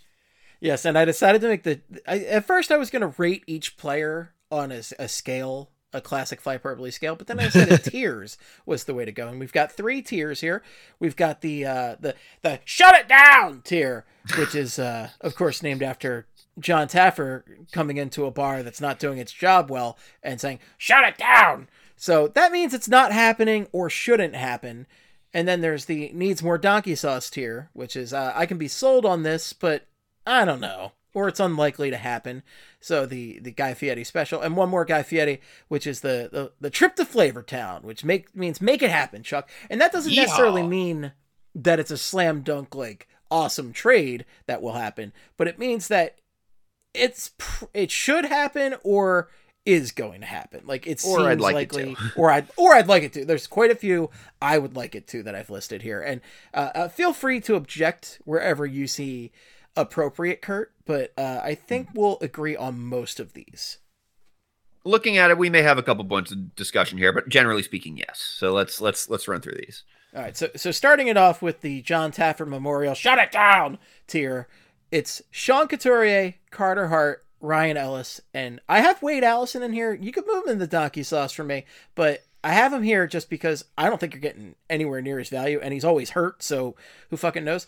But Couturier just signed a big contract, your best two way player, still young enough, also hurt and probably out for the rest of the season. Mm-hmm. Carter Hart, potential franchise goaltender. You know, he's had some lumps, don't get me wrong. And last year was obviously an atrocity, but I feel like he's bounced back well this year. And you're never going to get anywhere near the value that you would get for him. Ryan Ellis, does he even exist? I don't know if he exists, but I don't know who this man is. I don't know who this man is, but when this man, the two, three games I saw him play were magnificent. So you're never getting a deal like him, like that for him again. So maybe we can get him some Lieutenant Dan magic legs and get him back out there. But look, don't trade him. Yeah. You know, it doesn't make any sense. With Couturier and Ellis, you know, knowing that the Flyers both made significant commitments to them, like with Ellis trading for him while he had six years on his contract, and for with Couturier, um, just signing him to an eight-year deal. Like, if you're another team and the Flyers try and trade him to you, these guys who are like 29 or 31 in Ellis's case, he's 30 or 31. If you're another team, the Flyers are trying to trade these guys for you right after they had this injury-riddled season. I'm sitting here thinking, what do you know that I don't? So, like, even if they wanted to trade those guys, and based on what we know, there's no reason to believe they do. But even if they wanted to, they're not going. Um, Hart and Allison, or you know, Hart obviously different case from Allison. Um, again, unless you know, uh, uh, again, like, unless you know something behind the scenes that we don't, um, I don't see why you'd trade him. He's been good this year, not like Vezina level, but he's been good. Um, and Wade Allison, yeah, again, unless some team bowls you over with an offer, it says like we love this dude, and we'll give you, you know, two first round picks for him, like you, you're not, you're probably not trading him because he's still he's, the skill set there is good and fun and something that this team needs. So yeah, I, I don't disagree with any of these ultimately.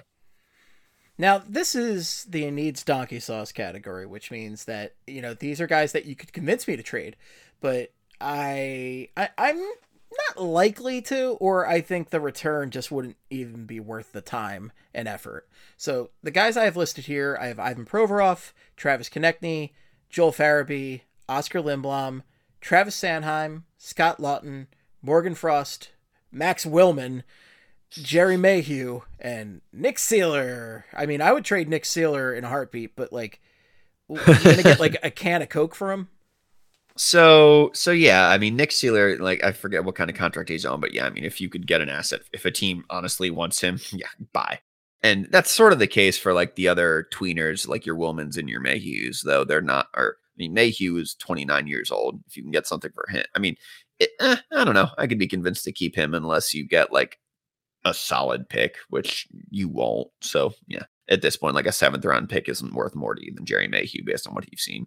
Same idea with Max Willman. Like he's, I'm, I'm not enamored with him, but like maybe there's something there. And you know, sometimes even even if there isn't at the NHL level, like it's clear he can be a good AHL player, and there is value in that. Other games on this list are interesting. I don't think I realized Farabee wasn't in the first group, and maybe I'd bump him there.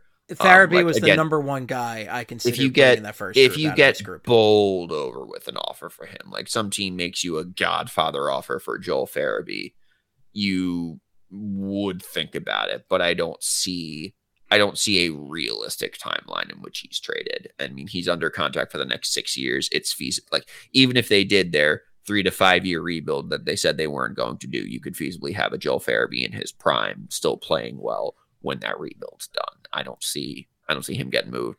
You got some. Inter- there are some other interesting names on here. Like this is, you know, this is the Hextall group. This is the group of guys drafted by Ron Hextall that we all thought were going to be a little better than they are. Holy shit, you're right. I didn't even realize yep. that. Like I accidentally yeah. put together like all of Ron Hextall's draft picks draft right picks. Yep. Um, other than Scott Lawton, who you know, if you same idea, like he he's you know he tries hard. He's a good guy to have around when things are tough. I like but, Scott um, you not, can put him in married like, to the guy. Yeah. yeah you can put him in like anywhere in the lineup and he's gonna play pretty well but like who cares if he gets traded? It's like if they if they weren't gonna trade him last year when he was on an expiring contract i don't think they're gonna trade him now. No no. But yeah so the other names on here are interesting. Um ivan provorov like there's there's been a little bit of talk about this. I don't think there have been actual concrete rumors but like elliotte friedman made some comment about teams like or about something about ivan provorov nothing that suggested a trade was imminent or even like in the realm of likelihood. But but you know, like it was a name that hadn't a, even crossed my mind before he mentioned right, it. Right, and like you know, he's had a couple underwhelming years here now. Um, it's it's been like 50-50 in a given year whether he looks like the guy the Flyers thought they were getting the draft or hasn't. And with that kind of guy, what do you do?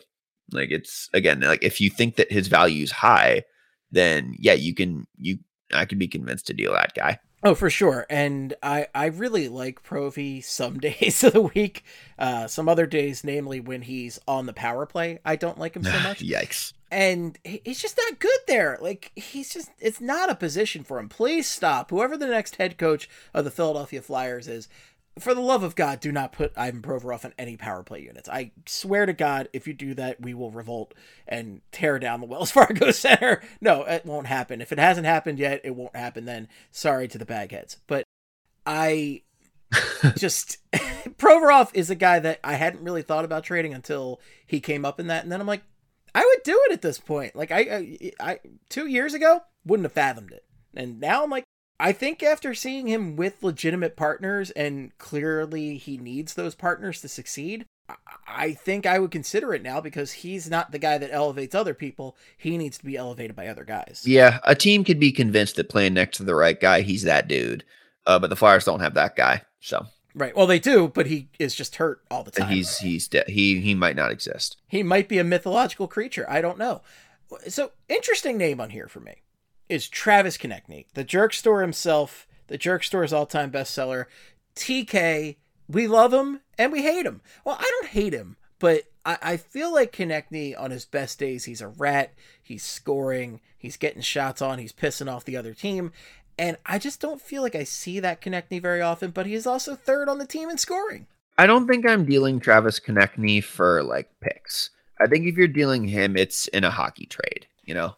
Yes, for I agree completely. A winger that you, for like another player of comparable status that you think may be a different fit in the locker room or something like that. Cause like, again, like I've seen people say, is he an NHL player? Like, is he, you know, he might be a third line winger and like, shut the fuck up. Like Travis Konecny in in here let- I'm, I'm gonna i'm gonna go use numbers and things like that like real advanced numbers like points here hold on so in travis Konecny, six years in the uh, national hockey league it's points per game just like straight up is he is he helping put the puck in the net? Um i had it. Where was it? Um here we go. Uh 0.4 0.58 0.6 0.92 0.68 and this current year 0.59 um that is at bare minimum bare minimum second line winger production and that's you know with what this team has been in the last couple years. And you know he's spent a fair amount of time with Drew and Konecny absolutely. That or Drew and Couturier that absolutely helps but um you know he he can play like he is an offensive producer in the National Hockey League and if you think and if you want to just get rid of him right now you're probably just doing it because you're mad maybe there might be a trade out there that makes sense but I feel like trading him now is probably selling low in a way that you shouldn't. Oh, absolutely. Like I, I really think unless you're trading for a significant player, it's not worth it. And I just don't see that happening. And that, I think that's ultimately why a lot of these guys fell into this middle tier for me because I just either didn't think the return would be worth it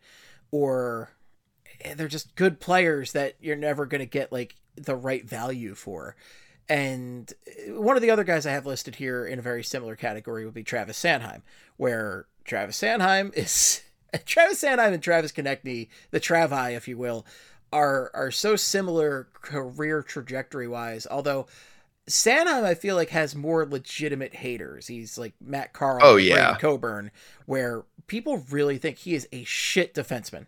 He suffers from JVR syndrome where he's big or or Braden Coburn syndrome where he's big and skates fast so people are annoyed that he doesn't use those things to their full advantage which like you could hold against him but like he's not a big hitter even though he looks like he should be and that frustrates people and like also his defensive instincts aren't great so like you know he'll end up in situations similar to Risto where like he'll look at a position for a guy or on a play and a guy will get sneak past him and score and people are like dude what the fuck are you doing? Which is great to have them together. but he may oh my god. No like like he makes good plays that people don't notice especially with the puck on his stick. So like he he is not without his positives as an NHL player.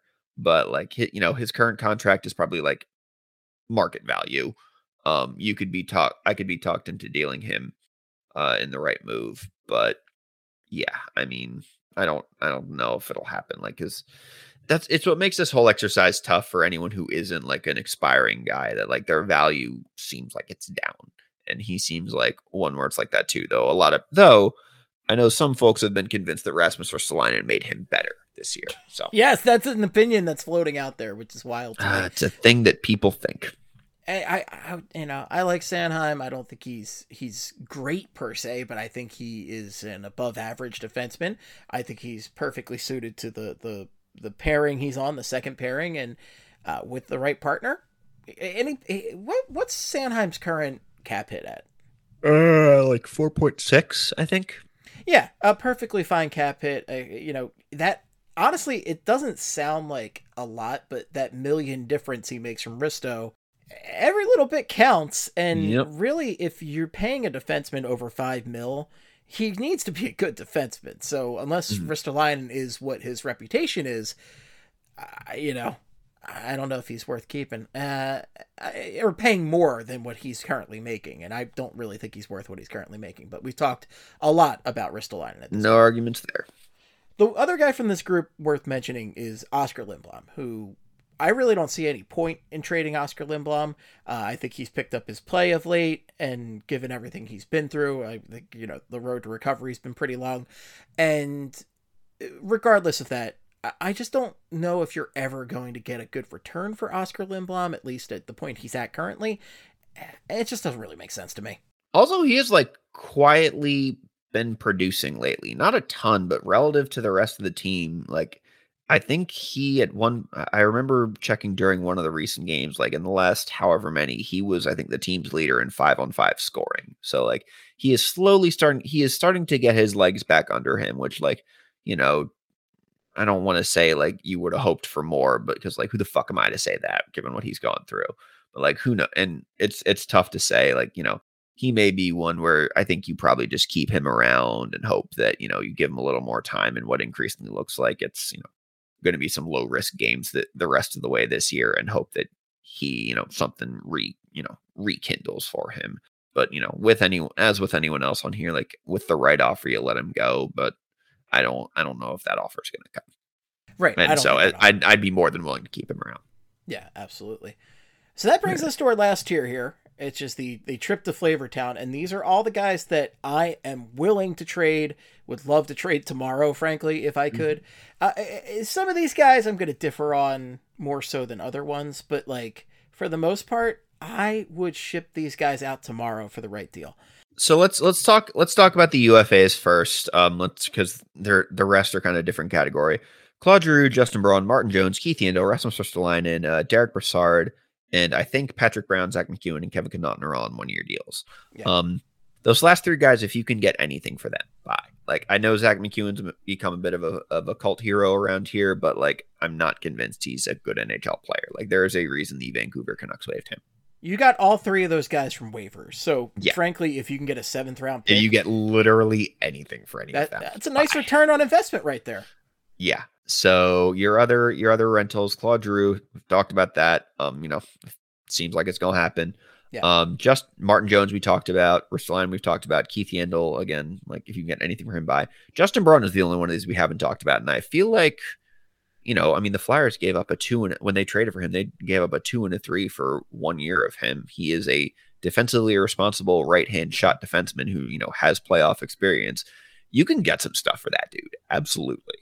Oh yeah, and this is a guy I've really turned the corner on because when we first got Braun, we had the reputation from Sharks fans that he's a piece of shit, he's terrible, and I certainly have gone through phases where I thought he's just so abysmally slow, and I've really just come to just think he is perfectly fine. He is a perfectly fine, ideally second, third pairing defenseman who actually can be capable on the, the top pairing if you really need him to be and he's defensively responsible. He's smart with the puck. I like Justin Braun, and yeah, you're right. He's got playoff experience. I think he's a very valuable piece, and I think you really could do well trading him. I mean, if you can get a second or third, great. You got to deal that dude. Like you know, I'll, I'll sell sell a deal for Chuck Fletcher. Like for that one, that one. I'll give him that one. Would you say? Would you say that Justin Braun is the Flyers' second best trade piece after Claude Giroux right now? Well, I guess maybe Um, Risto. Risto. yeah. Okay, Yeah, so Risto. it would be G, Risto, and then maybe Braun. I think so. Yeah. In terms of people that look likely to get dealt, yes, because everyone else here is like you, you know sort of a throwaway. It, outside of me, well, yeah. Well, let's talk about these other guys here. James Van Riemsdyk. Um, I reluctantly put JVR on here, and I only put I JVR on here because no. I don't think you're trading him. I like JVR. Um, I think he's probably been better than his numbers this year would lead you to think. No one's given stuff up for a seven million dollar cap hit with that guy. Like if it didn't happen last summer, it's not gonna happen this summer when he's Yeah. been when his counting stats have been worse. Like it just won't. No, it's not going to happen. But it's you know, if if somebody came along and wanted him, I wouldn't object, and I I like JVR. But no. if the Kraken didn't want him for free, I still think he's a net positive player, but like you can't. But it's it. Yeah, I don't like if you couldn't deal him last summer when he when his value was higher. I don't think you're going to be able to deal him now. Granted, only one year beyond this one, but a seven million dollar cap hit in this environment's a lot. yeah. Well, I I, I kind of looked at the buyout calculator for him earlier today, which I'm a little It's not terrible. to admit, but it's not terrible. And if I remember looking at it when they signed that deal and thinking like, if you have to buy him out after four, the fifth year ain't like it ain't bad. yeah, And and you don't want to do it, but it ain't bad. my main thing is if like a free agent like a Johnny Hockey or somebody comes up in the offseason, which I don't want to get too excited over that because Right. don't get the hope is what kills you, right? JVR is probably getting bought out if like it comes down to it for you know Yep. having a free agent of that caliber. So the next guy I have here is Kevin Hayes, who I also acknowledge due to that $7 million cap hit and also his injuries currently is likely not getting traded. But let's say No. he was healthy and somebody said, I want Kevin Hayes. yes, sir. Sign yeah, me up. you're unless you're re- retaining a ton of salary, that just isn't going to happen. And at that point, like, is it worth it? Right. Right. And, Exactly. Yeah, I don't know what I don't know what his buyout looks like. I, I'm not saying buy him out tomorrow or even after this year, but like you know, I don't. That's something they'd have to weigh. Like if someone came to you and said, "We'll take Hayes if you give us money, or if you you know retain some money," but also he's hurt. Like he's not playing this. He, I think there's a pretty good chance he doesn't play again this year. Or like, oh, I guess I shouldn't say that, but like I mean, it may not be the worst thing in the world if he doesn't play again this year. they though might shut down Couturier and Hayes at this point, and it, I agree with both moves. Yeah, I mean, also, shut it down. also, I just want Kevin Hayes to catch a goddamn break. I Like, know, man. a Just single break. brutal year for Just that one. man and his family. It, I oh feel Oh for him. I feel for him. Yeah. Yeah. So next guy on this list here is one that I also reluctantly put on here, and that would be one Cam Atkinson, who I adore. Cam, I think Cam is uh, the maybe the most fun thing about the Flyers this year. I think he's been a breath of fresh air. I think he's been just everything the fans have wanted, and a guy who just fires away, and he's got a great attitude. I don't want to trade Cam, but Cam, that contract, he's got a few years left, pretty decent cap hit. If somebody wanted Cam, I would listen. Yeah, you know, him, Farabee, and Drew are pretty much the only guys where, like, when they're on the ice, I think something good might happen. Uh, and and Gerald, of course. It's it's not a great cap hit, or it's not a great contract. Like the cap hit isn't. is actually totally fine for what he is now, but you know he'll he'll be in his mid thirties when that ends, and guys like like volume shooters, the cliff comes fast for them. So like he fortunately doesn't seem like he's quite hit it yet but you just never know. Now, I mean, if, again, if they think they're going to contend next year, I can't imagine them like dealing him for parts. But who knows? Yeah. I mean, I think all in all, he's you know, I'd be sad to see him go, though I'd understand it, but I don't think it's going to happen. I don't think it's going to happen either. I, I really think they're going to have to keep some goodwill with the fans once they trade Claude Giroux, and eh, he instantly jumps to the top of the list as like most popular flyer at that point. Which is wild because we we've had the least amount of time to hate him. Yeah, oh, maybe that's it. Maybe that's it. Oh, you know what? The guy plays defense. Yeah, he does. He tries. He tries, man. You He know he fucking tries. Hey, he can score a shorthanded goal. Not everybody can do that on this team. Mm-mm. And he doesn't pass the puck into the net. He doesn't. He actually wildly shoots it in from any angle he can find. It's it's Oh wow! like uh, Claude Giroux took a note out of his book the other day against the Islanders and fired it in from like the side, and it ended up in there. That was fun. He's been a great influence on Cla- Claude's been firing away. He's having a, a great year this year, and he's scoring more goals than I can ever remember him scoring. Um, let's see. So who else we got? We talked about the three waiver guys. Uh, Derek Derek Brassard. Derek Brassard. Yeah, if you can get if you can get a pick for him, go nuts. Is he playing right now? Is he hurt? I, I haven't. I, what's I up with feel like- Brassard? I- I've I feel like you know he's he's missed stretches here and there with injuries, and I feel like I come back and I don't notice whether he's or he comes back and I don't really notice, which like feels unfair because it seems like he's already met realistic expectation for what you could get from a guy you got for eight hundred thousand dollars in August. Well, especially considering how he started the season, where he was one of the most notable flyers for like the first three weeks. I would have no feelings at all if he got traded. Yeah, he is an acceptable bottom six NHLer at this point. Yeah, eleven points in nineteen games. Um. Oh, he okay. Jesus Christ, he has played twice since November twenty third. So. Yep. He he played yeah he played against on November twenty third against Tampa. Um. Then he played next on December eighth against the Devils. Then he played on January sixth against Pittsburgh. He has not played since. Yep, that'll do it. Oh my god. Yeah. Okay. Yeah. But yeah, if you can trade him, do. Oh yeah, for sure.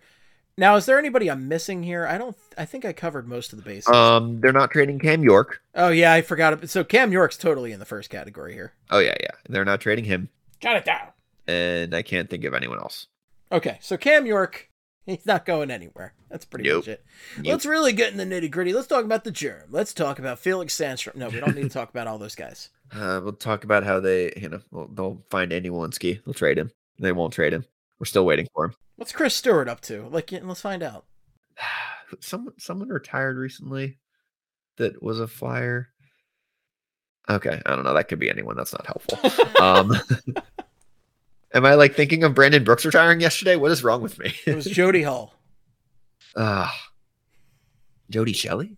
Jody, yeah, Jody Shelley. No, Go get Jody Shelley. What's he? Well, he's like calling games for the Columbus Blue Jackets yeah, I think he's been doing that for like sixty. for like oh, like since he retired, pretty much. He's been yeah, pretty much. Oh, Seems like he's Jody. actually pretty good at that, honest, from what I've gathered. If, yes, I've actually watched a couple of their broadcasts. I worked on NHL TV for a year, and Yep, I watched yep. them, and he did a good job. He's it's a hmm. nice second career for. He's a like lot good of those dude. goons have done a, a good job for themselves. Do you, their... do you wait? One of my favorite Jody Shelley things to talk about. Do you? So the San Jose Sharks, like a long time ago, released a series of of commercials saying that like that like one of their it has it's a you know a commercial showing one of their players attempting to do another job, and um and they're they're terrible at it. Like I, I don't remember what some of the other ones were, but uh let me see if I can find this. It's a lousy and like one of them is is a Jody Shelley trying to be a mechanic, Oh, yeah. and um, and I don't know if you've seen this commercial. no, but, I uh, haven't. All right, I'm I'm gonna send you this commercial right now because why not? Why not? I've considered cutting the entire rest of the show anyway. So Those of you at home, you can Google Jody Shelley is a lousy mechanic. Is this commercial? okay, let's watch. Uh, let's a little game of. We haven't done this in a while. Steve watches stuff. We'll turn down the Verbo commercial that's coming up. Ugh, I gotta lo- lo- I love products and services, Oh, but yeah, so so they do all these commercials for. All, you're you're watching it now. I am watching it now. Want to try it again?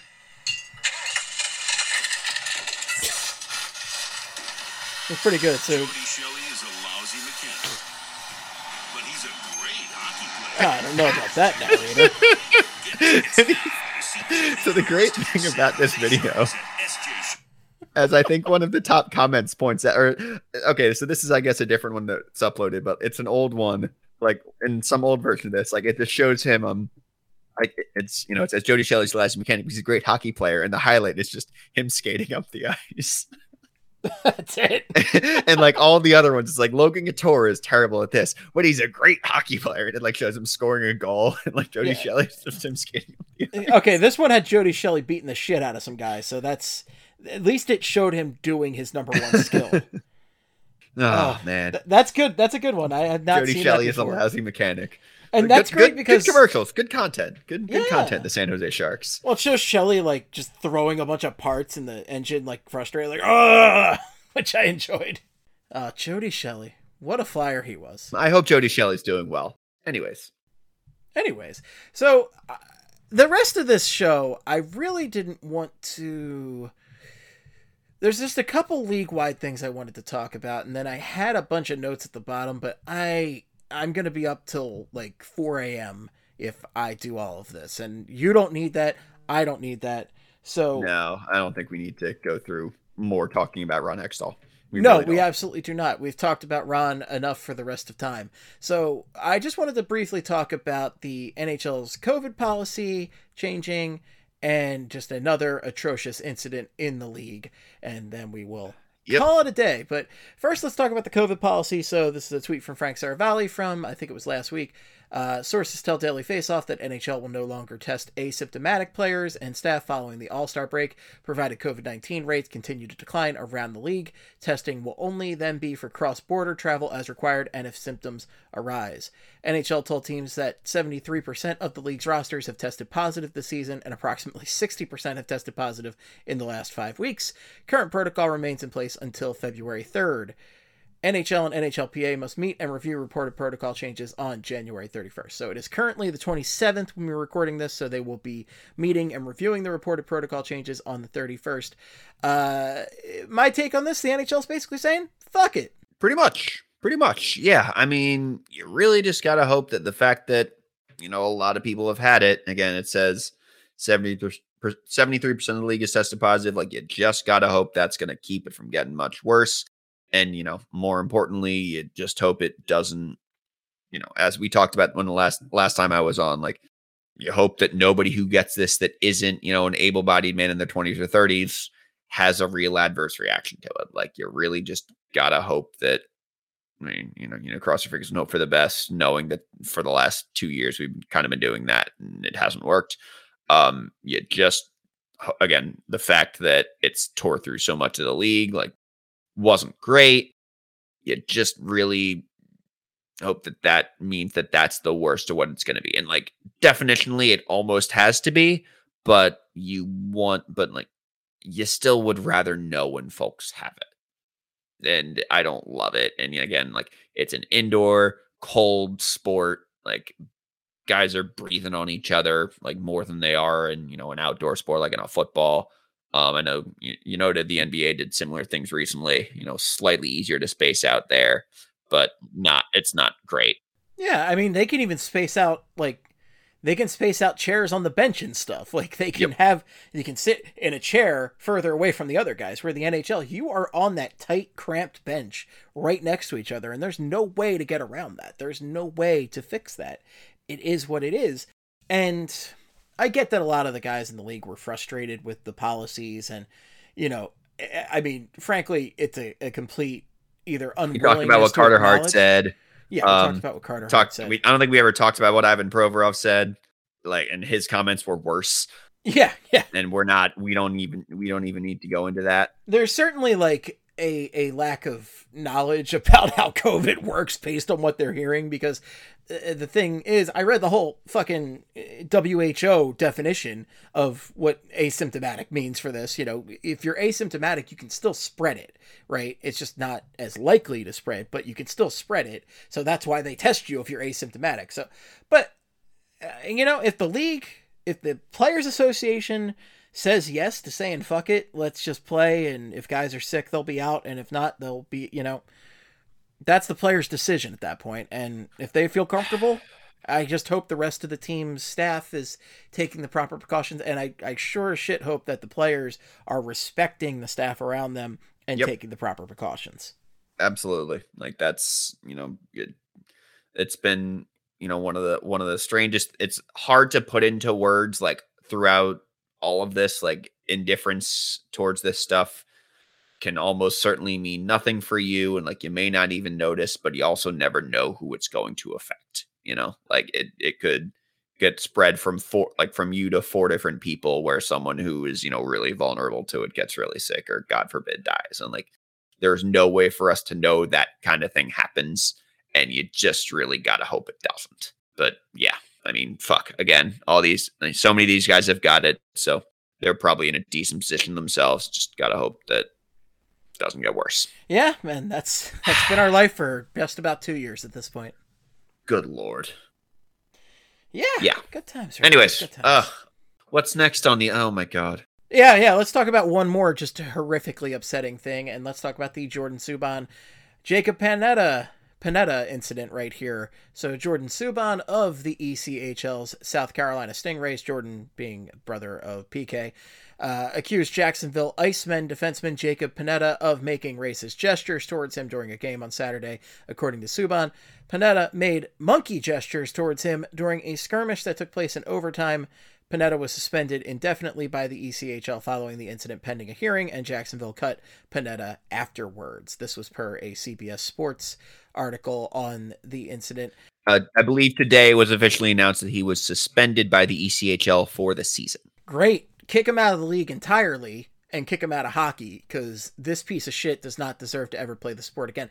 I cannot believe how many racist incidents I have talked about on this show in know, I've been doing the show a while, but not long enough that I should have had to talk about more than one racist incident happening in the sport. It just keeps happening and it, it's just so disgusting. Another just totally disgusting thing from another piece of garbage. And uh, PK Subban came out and he tweeted, uh, "They don't call the East Coast League the Jungle because my brother and the other black players are the monkeys. Hey, Jacob Panetta, you shouldn't be so quick to delete your Twitter or your Instagram account. You will probably be able to play again. That's what history says, but things. So." Just the shit that these guys have to deal with is just so abysmal and i can't believe there's another incident it's and just, like that that sentiment from Subban, and if you haven't watched his comments, um, you haven't you know watched his comments from I believe after I don't remember when those were, but after a game the other day, um, he you know spoke about it. um, I'd encourage you to watch those.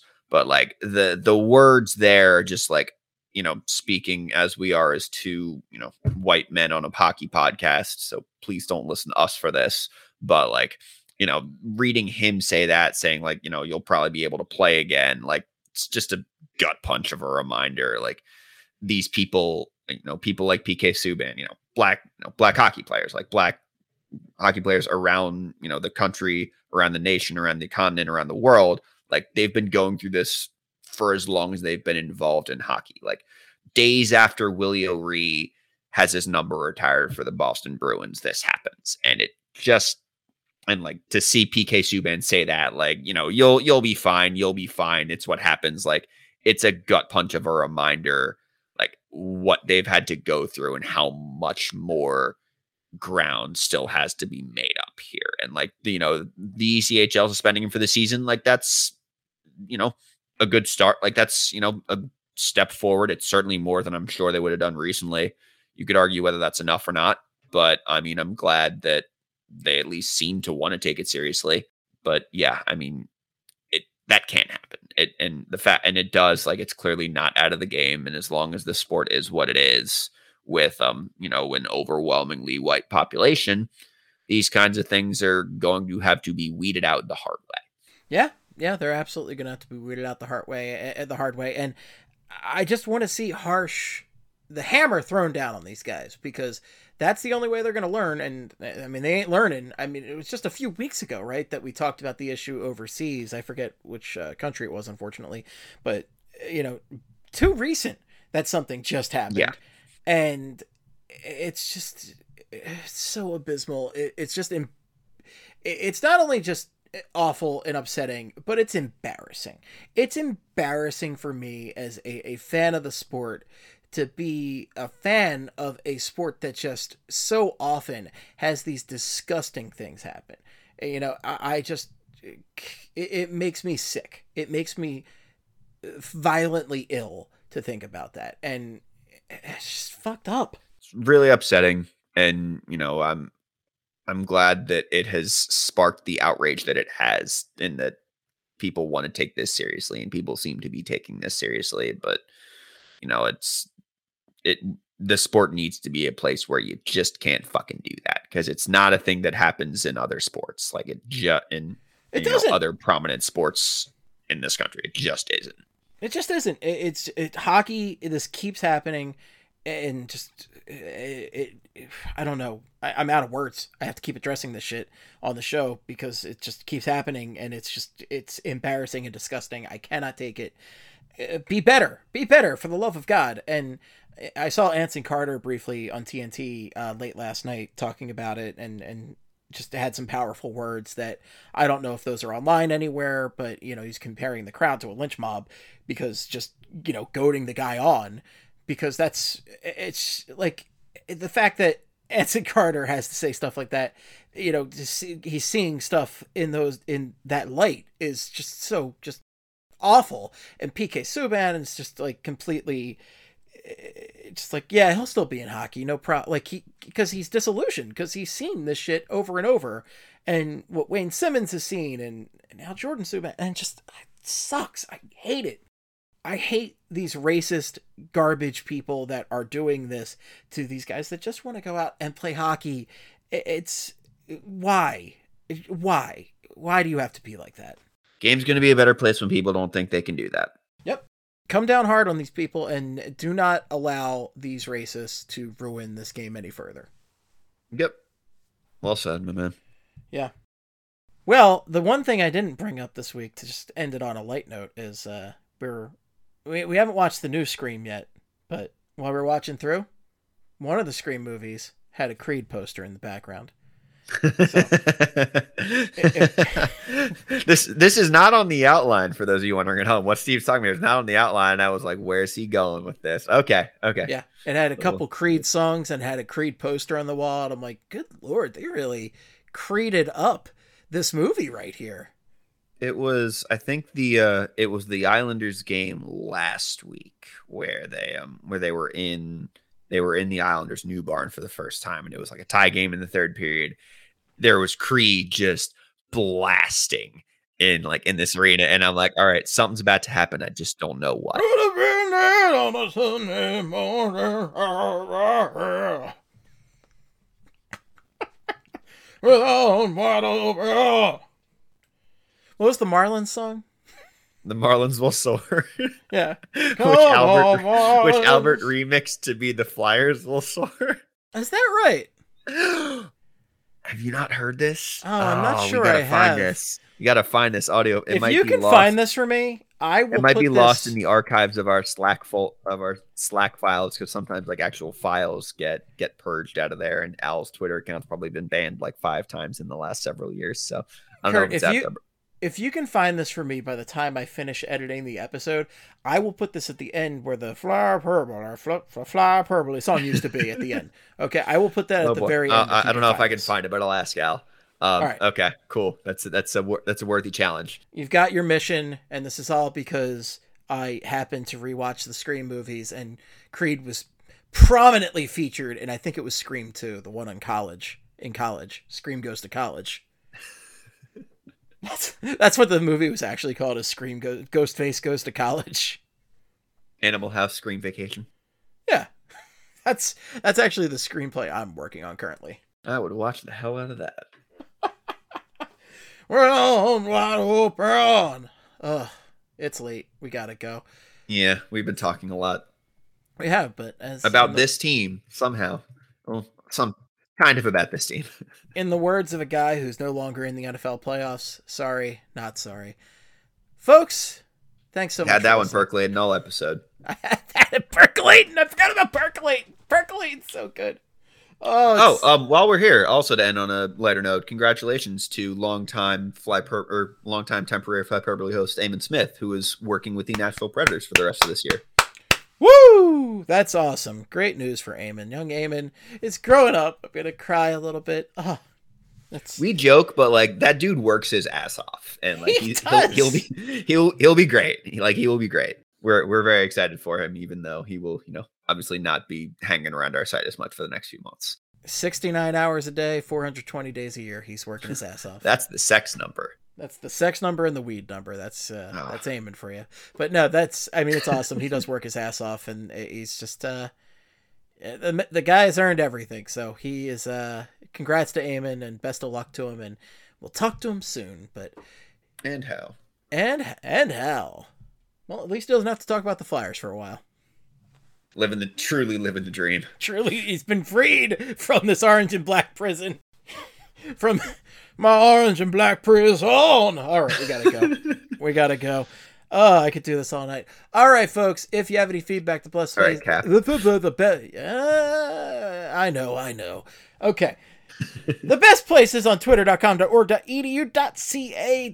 I could do this all day. You can reach Kurt on Twitter at KurtBSH. Kurt, you working on anything for Broad I Street could do Hockey? this all day. Rogers, the musical. Hawkeye was good. Hawkeye was fun. I love Hawkeye.